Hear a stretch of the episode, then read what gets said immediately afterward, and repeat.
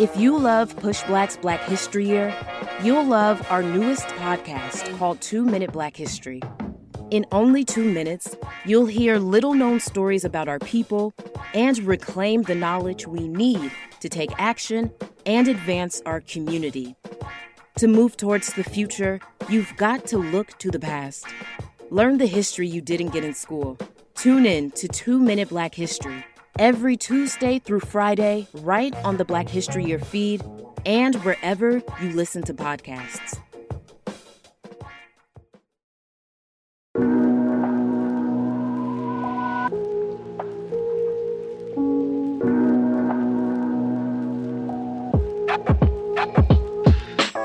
Take a moment. Close your eyes. Imagine yourself living your vision of Black liberation. However you envision it, immerse yourself in a world where you can feel, taste, touch, and live your idea of liberation. Now, what if I told you there's a way to make that vision a reality? A virtual reality. I'm Jay from Push Black, and you're listening to Black History Year. The rise of technology is fundamentally transforming society as we know it. Advancements in tech touch every aspect of life, and for better or worse, the past 2 decades have seen rapid innovations such as surgery-assisting robots in medicine, interactive voice response apps in education, and AI-powered facial recognition systems in policing. But it doesn't stop there. Immersive technologies that were once only imagined in science fiction are now giving people the ability to suspend reality and create entire worlds in virtual space. It sounds like something from an Octavia Butler novel, and true to the genre, it raises ethical questions on advanced technology's social, political, and cultural impact on humanity and Black life. To explore these ideas, we're sitting down with Alton Glass. He is a filmmaker, visionary, entrepreneur, and founder of GRX Immersive Labs, where he leads a team of new media gurus tackling contemporary issues through immersive storytelling. He's also the co-creator of Time Magazine's The March, which is an immersive installation on the 1963 March on Washington. And his latest project, POV: Points of View, is a sci-fi VR series that explores the impact of implicit bias on artificial intelligence and law enforcement practices. He's filling an important gap in this white-dominated field and bringing our stories to life in XR. Alton and I are going to get into the good, the bad, and the future of artificial intelligence and what can come from immersing ourselves in Black virtual realities. But before this enlightening interview, let's immerse ourselves in a history story that could easily pass as a virtual fable. It's about why some people think Black people can fly. Stay tuned. There are traces of this particular tale about our people in movies, books, art, music, and even bedtime stories. But where exactly did the notion that Black people could fly away actually come from? And why has this myth, this virtual reality, persisted for so long? Our apparent ability to fly is traced to a true story about Igbo Landing, a historic site in Georgia where Africans on a slave ship, rather than face enslavement, drowned their captors and then themselves. White historians considered this occasion a tragic mass suicide, but our people have another interpretation. Instead of the Africans drowning at sea, the story goes that they flew back to Africa. Some enslaved Africans in the Americas would say their loved ones flew away to heaven, while some would say they flew to freedom. The lore was passed down over the ages through oral history, each generation with its own version. We also see the story in our literature and art, including Toni Morrison's classic novel, Song of Solomon. We read about it in children's books and in folk tales. But unlike the white interpretations of the story that end in sadness, our stories always end in freedom and celebration. Our narrative understands that the tale of Igbo Landing elevates acts of rebellion and liberation. The courage our people showed at Igbo Landing continues to inspire. When we control the narrative and choose to honor our ancestors, we use their sacrifices to teach and find joy in our blackness. Alton Glass, welcome to Black History Year. Appreciate you joining us today. We're going to start this like we do, each one of these, with the most important question being, what does Black liberation look like to you? For me, it's just, freedom to express yourself in any way you like, whether it's your voice or your creativity, your business, you bring your identity to a space, and be unapologetic about that, not feeling like you have to dim your light for anyone else to really show your excellence in who you are. Expression, creativity, really shining as bright as we can. How do you advance that vision through the work that you do? Well, it took me a while to get my sort of founder market fit, as they would call it, right, in an aspect of my business, which is really designed around, empowering individuals to take, their unique perspective and their skills and develop transferable skills to move that in new spaces. And I do that through virtual reality, augmented reality, or what people call XR, immersive storytelling, and combine that with creative entrepreneurship so that, even if you don't want to start a business, at least learn how to think like one, we can start to have impact in the areas that we're really passionate about. And we do that through GRX Immersive Labs, which is, immersive storytelling and education technology-enabled platform for learning. And my background as a storyteller, I really believe in the power of the narrative. And I think the first and most important story you ever tell is the story you tell yourself. And I think if you can empower yourself through that means, you can continue to do that with others. And that's what we aim to do. Storytelling, something that Black folks have been engaged in for thousands and thousands of years, right? And so storytelling is a way to transmit information, beliefs, values, also just entertainment and connecting with one another. How are you viewing storytelling from a historical standpoint, specifically as it relates to Black folks? I definitely would lean on Oscar Micheaux.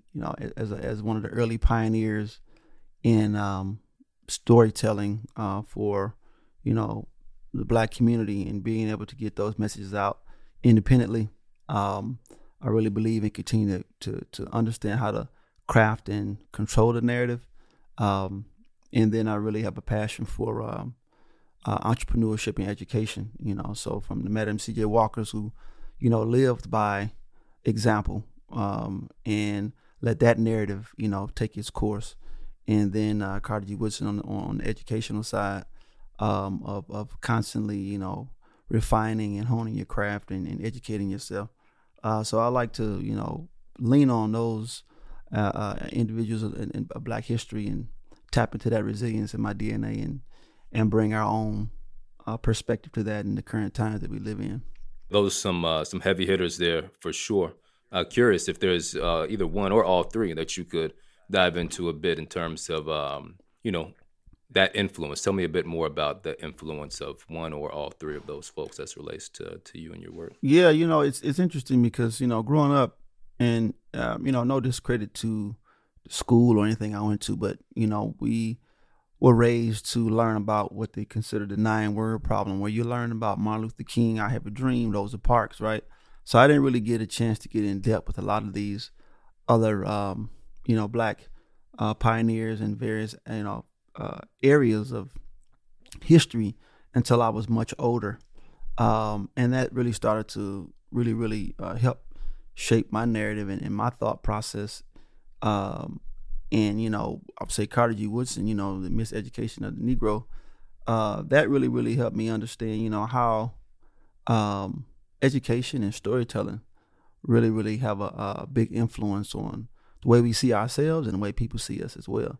And also Booker T. Washington, where, you know, he really believed in educating the hands, heart, and the mind of individuals. And that's really what turned a light bulb on for me.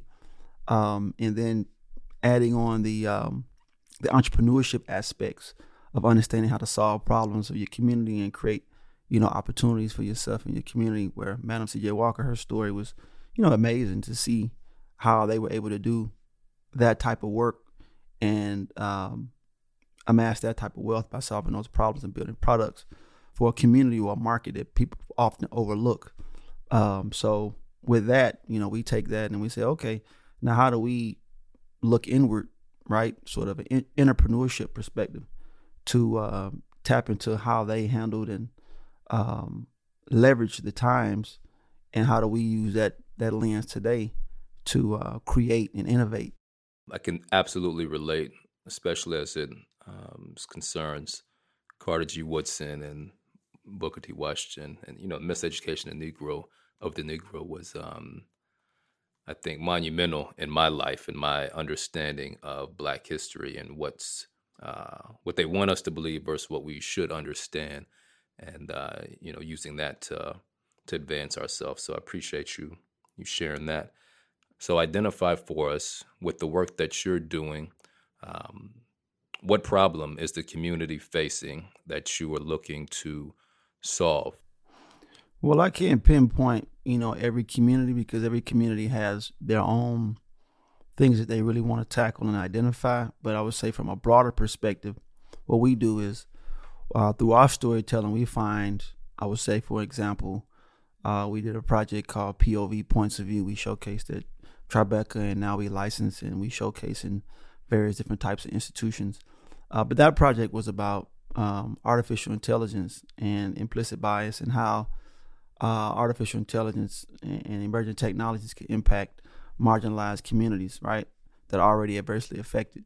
So we wanted to use a narrative and a story that showcases a young, gifted Black coder named Cassius, about, you know, 21, going to college, and he makes a mistake by not necessarily understanding all the ramifications of using certain technologies, and he goes to prison, and for biometric hacking. And in order to get out in the future, due to mass incarceration, things that we know that currently exist, instead of giving him an ankle bracelet, they let him out on early release under the condition of being assigned to an artificially intelligent weaponized drone. And you see how this new form of, like, an ankle bracelet sort of probation officer, how they learn from each other. This AI is being trained behind the scenes in law enforcement, but also how he's learning to have a relationship with this technology from a lens where he's understanding it and understanding how to use it and leverage it for the benefit of himself and his community. And we want to, you know, use those types of projects to bring awareness to, you know, AI, implicit bias, law enforcement technologies, and just overall awareness of, you know, emerging tech literacy, you know, civic technologies, and community engagement around these topics to, you know, bring discourse and conversation. Because, you know, one, it might spur awareness for the opportunities to participate in the space, right, which we really believe in, on the, you know, the job opportunities, entrepreneurship opportunities, education opportunities, and then as well as engaging in your community to make sure that you won't be adversely affected by these things, you know, should these new laws pop up or new technologies pop up in your community. Like, you know, we've seen the robo-dogs in New York that they're starting to, you know, showcase. You know, how do we get ahead of those things and understand how we either partake in them or how we prevent, you know, being the ones that are, you know, getting the short end of the stick, in a sense. And this is done through virtual reality, correct? So that's done through initially through virtual reality, but we make sure that the content we create is accessible in various different formats. So whether it be desktop, mobile, augmented reality, we try to make sure that it has various touch points for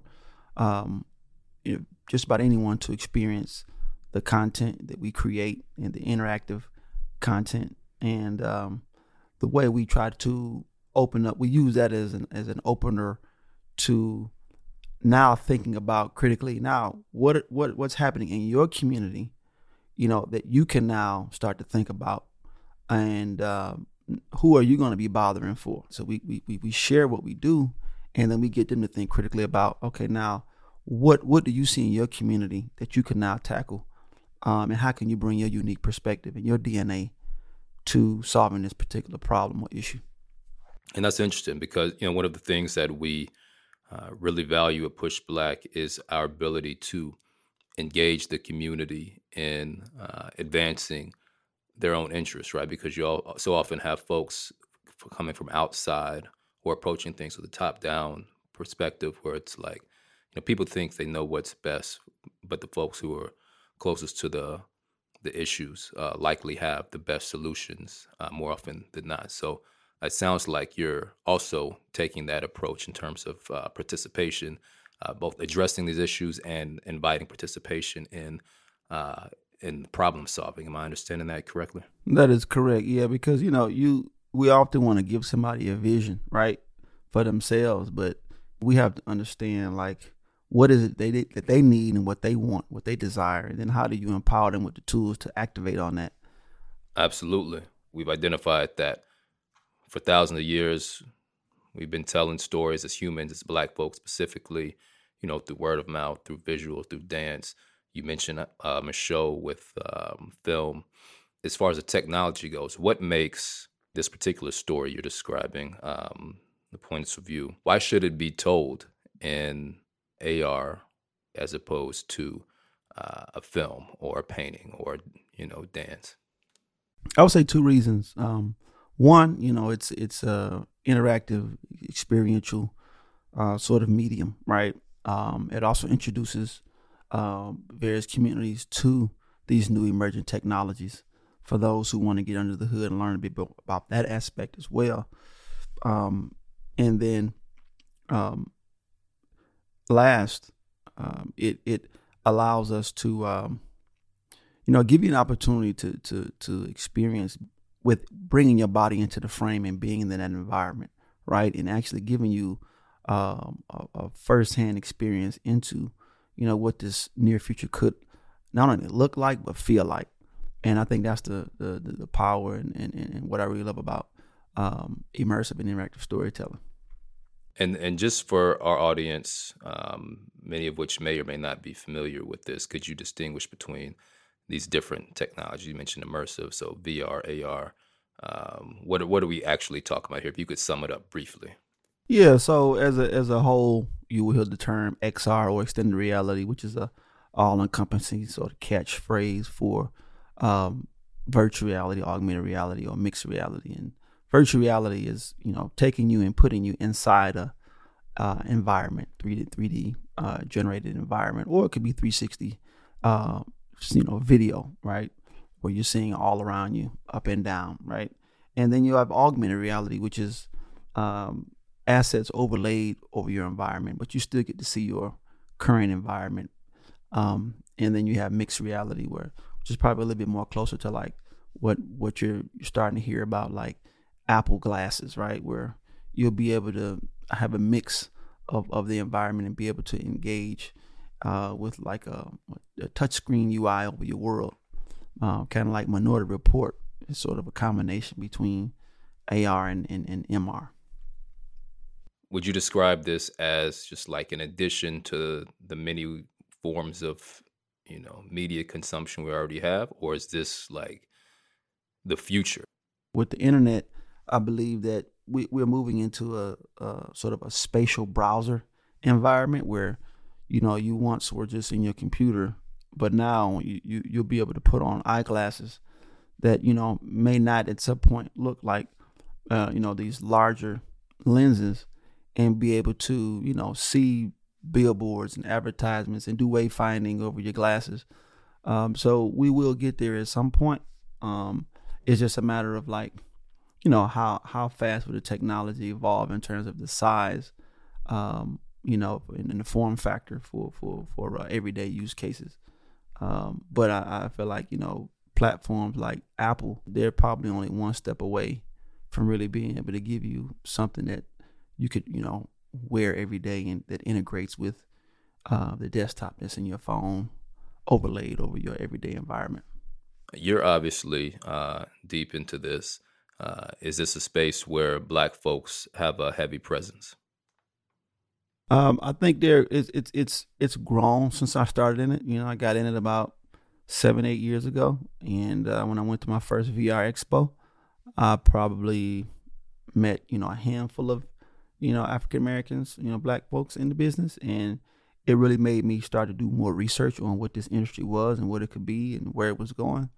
And then when I started doing research and seeing, you know, the billions of dollars being invested in this business, I was like, you know, where would we be, you know, 7 or 5 or 10 years from now in these spaces? And that's what prompted me to dig deep and start this. And back then it wasn't many, but now I've seen a lot more in this space.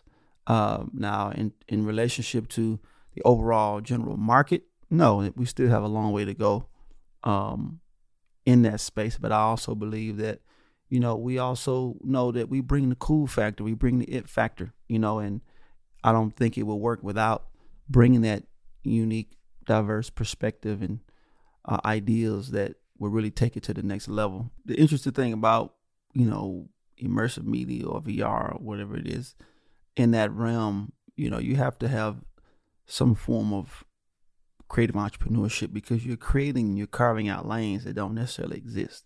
You're finding ways to make the technology useful or impactful in certain areas, not just creatively, but, you know, technically, and also opportunities to use it in spaces that we may not have thought of. So I think that's the beauty of it. And you're starting to see people create things to sort of fall in those and create those riches in the niches, you know, and that's what it's going to take, you know, building worlds that other people can identify with, and building communities around it. This world building and this community building aspect is really interesting to me, because I'm of the belief that we're currently living in a world that we did not create, and therefore the odds are stacked against us. And it seems that with this emerging technology, there's opportunity to have more of a hand in world building, especially, you know, if it ends up being something where, like, this is the world people primarily exist in, this meaning, you know, this immersive world. What are your thoughts on that notion and the opportunity that exists there for Black folks to have a hand in world building and creating a space that looks more like a liberated and a just space from the very beginning? I definitely agree with you. We did build this current ecosystem in which we live in, but we just didn't have, like you said, the input where it was beneficial, right, for us in the long run. But I think that built the infrastructure, but didn't necessarily lay the plans. Yeah, correct. Yeah. So I feel like, you know, off the sweat and labor, right, and the creativity, right. But we may not have always gotten the rewards, right? And I think now we have an opportunity to say, hey, you know, how do we approach this differently, and how do we design the future, right? Through a combination of storytelling, which is, you know, you're crafting and you're designing what that is going to look like, what that's going to feel like, and then leveraging that technology to start to build these worlds, so that not only will they inform us of what the future will be like, and we can experience that, and we can bring ourselves into that. But now, how do we now make that digital manifestation a physical manifestation, so that they can start to be built together?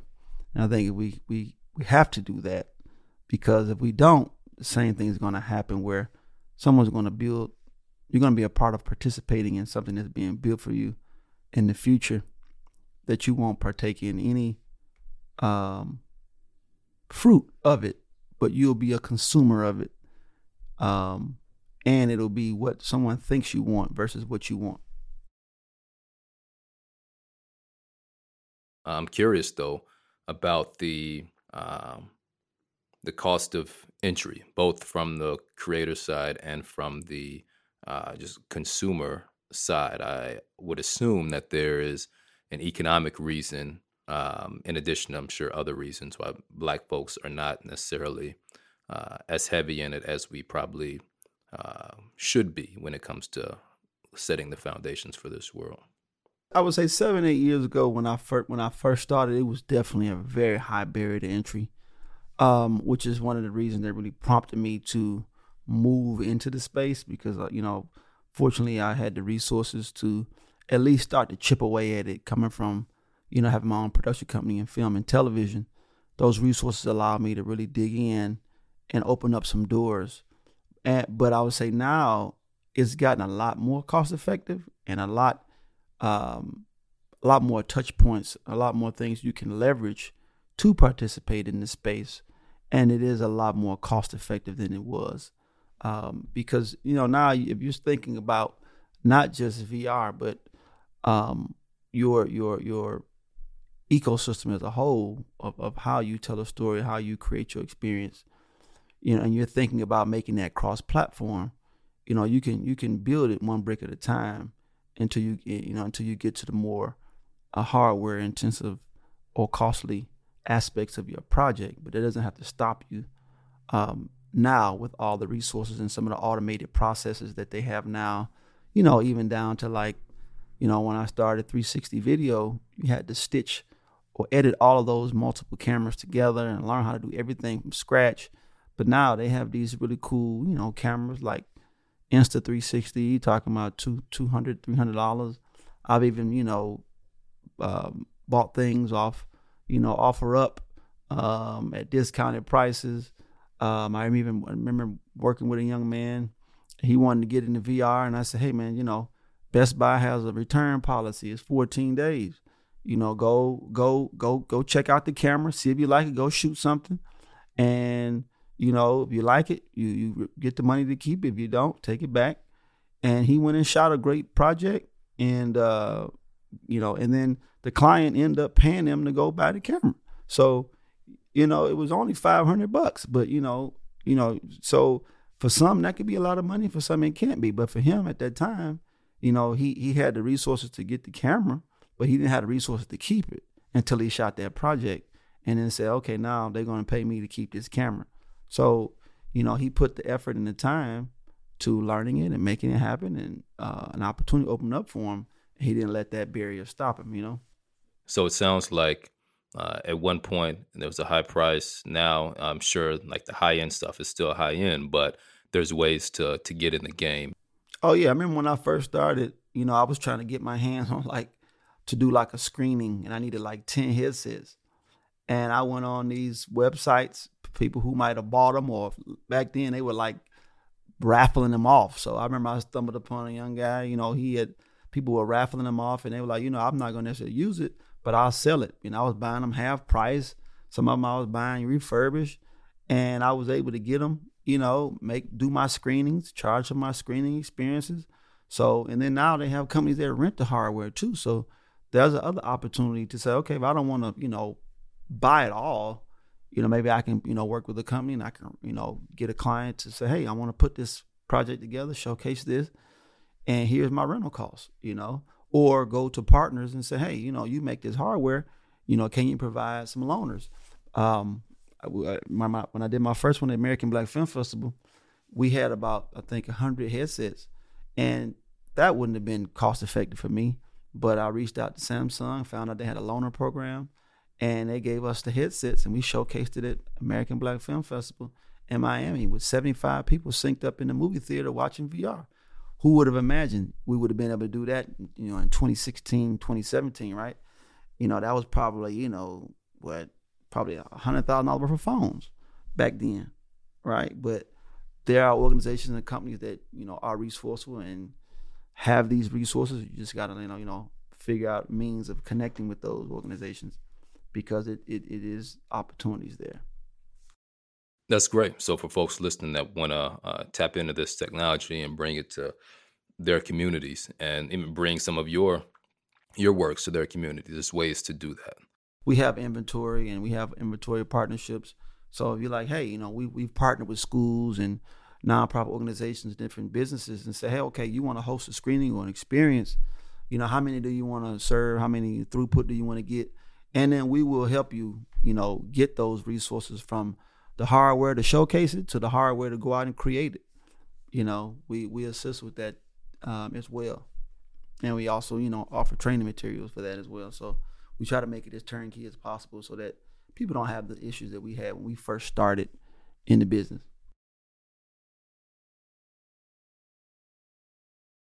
I'm really curious just around this idea of being immersed in our history. Describe that feeling for you, both as a creator and someone is experiencing what you created. Growing up, I only learned about Martin Luther King, you know, in school, and I really only learned about the very basic, you know, aspects of his life, you know, and we learned about the same thing pretty much every year, right? And I had the opportunity to co-create a project with my creating partner on that, Mia Tram. She was head of Immersive at Time Magazine, or Time Studios. They did a project called The March, and it was executive produced by Viola Davis and Julius Tenon's company, and a company called Digital Domain, where they do like virtual humans like Thor and all those high-end like digital humans and visual effects. So I had the opportunity to combine, you know, storytelling, some amazing, you know, technologies and visual effects to recreate the 1963 March on Washington, you know, where, you know, over 200,000 people came together, you know, for a purpose. And it was great because working with Time, you know, had an opportunity to do a lot of research and really learn about all the nuances and the details of how the march came together. And then really dive into the details of the time period itself, you know, from scanning the clothes, scanning all the props of that time period. And scanning just means, you know, you take a 3D, you convert all of those real world assets into 3D objects that you can put into the game engine, which was called Unreal Engine.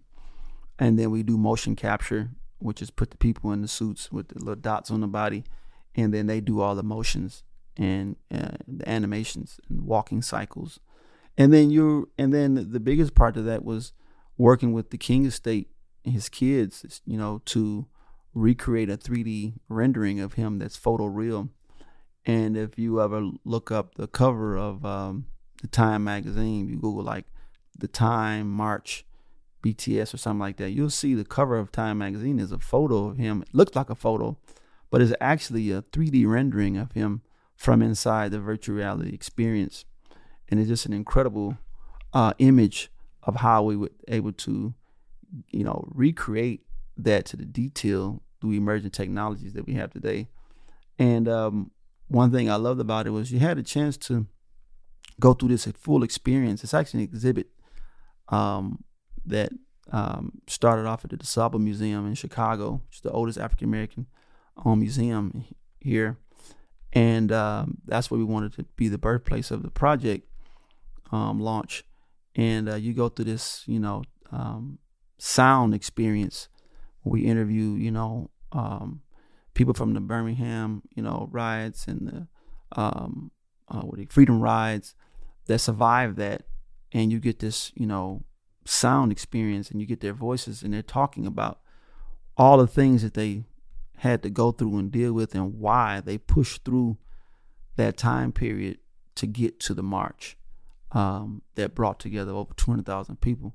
And then you actually, you know, Viola Davis, she does the voiceover and carries you through the experience where you're actually marching with the energy of over 200,000 people side by side, regardless of race, you know, or ethnicity or religion, but it's about humanity and you get that energy. We recorded all of the choir and the music of that time with a live choir, and you get that full energy of people walking by you and that energy of people there with all the details of the real march. And then finally at the end, you know, you move throughout the mall where they had the Lincoln Memorial, and you get an opportunity to get up close and personal with Dr. King. So for me, growing up watching him and then being able to go inside his experience and then see him up at this podium deliver the I Have a Dream speech, you know, it was really powerful. And then having him look at you and give you your own call to action and really think about, you know, like, now what are you going to do with your light and your purpose? It was really touching. And when I was at the exhibit, seeing people come out who might have actually, either their parents might have attended it, or they might have been, you know, kids, or they might have seen it, you know, broadcast. People came out of that experience, you know, crying, and they were reaching out trying to touch him. So it just showed you how, you know, surreal, or how your mind really made you feel like you were there. Wow. That sounds powerful. I'm looking forward to being able to experience it at some point. So appreciate your work on that and bringing that to life. You know, it's amazing how this technology is allowing us the ability to tap in with our ancestors in amazing ways as we're looking at the problems that largely face our community, largely talking about racism, white supremacy, lack of access, economic resources, the big problems that we're facing. How can we be thinking about using this technology to solve either those, or just on a micro community or interpersonal level, right? What does this open up a door for in terms of us addressing the things that we face on a day-to-day? And then what do we need to be careful about when it comes to this technology and some of the risks involved? I would say first, in terms of risk, you know, always just understanding how to, you know, do everything in moderation. You know, technology can definitely be a little addictive and take you down different roads and paths that may not be as healthy for you. But I think, you know, understanding the responsibility and the ethics behind using these technologies is first. And then not getting bogged down with the distractions, like you talk about white supremacy and those things. Like, you want to be careful, but we have to put our energy towards, you know, collectively creating and building, right?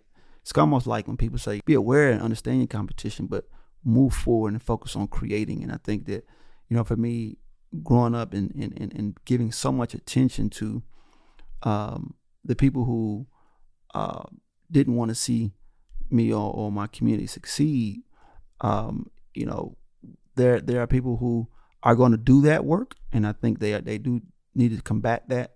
And then there are people that need to be on other fronts so that we can sort of divide and conquer, in a sense where we're working in various different areas, but communicating, okay, how do we leverage all these unique things, with these things that we're creating, designing, building, and how do they become tools to alleviate some of those pain points? But I think overall we have to really focus on what we're going to build that's going to be sustainable. And I think, you know, getting into this space and understanding some of the things that you want to tackle first and problems you want to solve, and learning about some of the tools will start to inform you on the opportunities in the space. Like, I even think, like, even libraries to me are great places for transformation and innovation, right? You know, those are great spaces to build, and, you know, those to me are the future of the, you know, the innovation labs in certain communities, right? You got access to Wi-Fi, you got access to knowledge and information, and you got community. And you know, maybe dropping in some of these tools in your local community, saying, hey, we want to get a few VR headsets, we want to get some phones or some iPads in there, you know, building resources there for people to do courses and classes and train and create. And I think those are good hubs, and then your local, you know, schools and nonprofits coming together to plant these seeds and build that community. They have the Octavia Butler lab in LA, really dope lab. A lot of people might not know about it, right? But they got 3D printers in there. I mean, they got computers, they got VR, They got green screens. I mean, it's the future, right? Appreciate you mentioning that. It's so underrated. You know, 7, 8 years ago, when we were building Push Black, I remember going to the library to send out, broadcast to hundreds of thousands of folks because I didn't have internet access where I was at, but I went to the library, made it happen. So incredible things can be done by tapping into your community's resources. So I appreciate you sharing that.